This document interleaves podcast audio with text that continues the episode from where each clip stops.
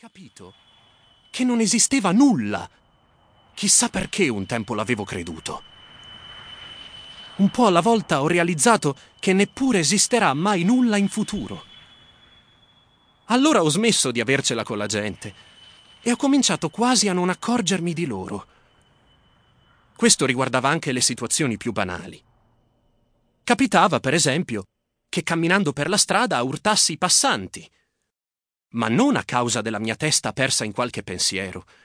Che poi, che cosa mai avrei dovuto pensare? A quel tempo ormai non pensavo più. Tutto mi era indifferente. Non che avessi risolto i miei problemi. No, erano tutti là ed erano tantissimi, ma non me la prendevo più. E così tutti i miei problemi si erano allontanati. E poi... Poi ho scoperto la verità.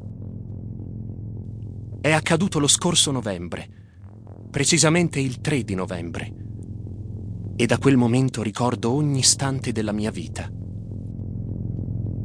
Era una sera buia. Non ne sono mai esistite di più buie. Rincasavo. Erano più o meno le undici di sera.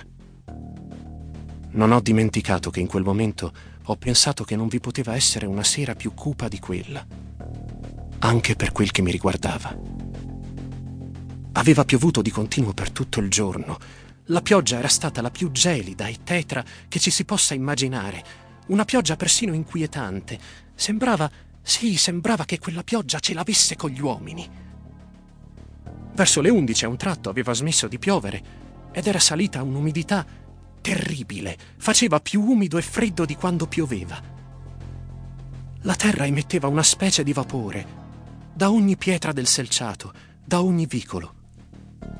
Improvvisamente pensai che se ovunque il gas si fosse spento, l'atmosfera sarebbe diventata più serena, mentre così, con il gas acceso e tutta quella luce, il cuore non poteva essere che triste.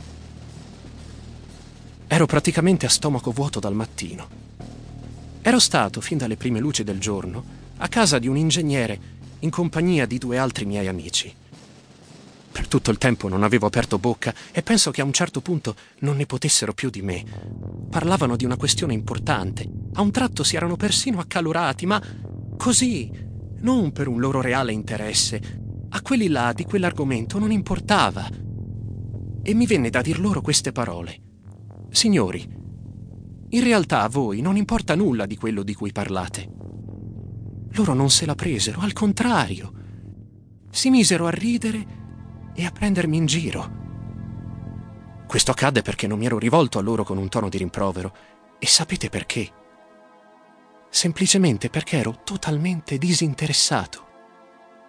Avevano capito del mio totale disinteresse e la cosa aveva suscitato la loro ilarità. Quando per la strada pensai al gas, alzai gli occhi verso il cielo. Era nero. Tuttavia si intravedevano le nuvole, squarciate, e tra di esse dei buchi neri, senza fondo. A un tratto, in uno di questi buchi neri, notai una stellina.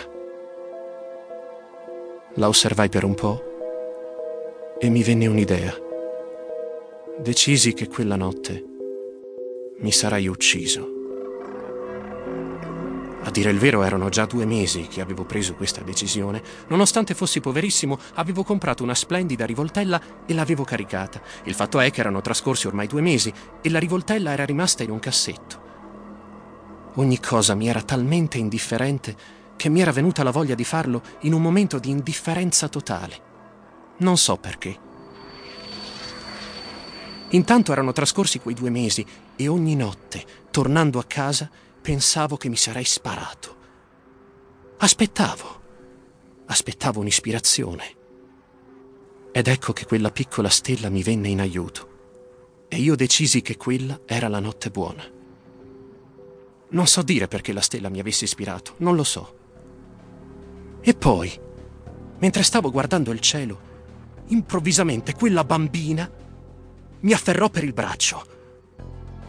A quell'ora ormai non c'era quasi più nessuno per strada.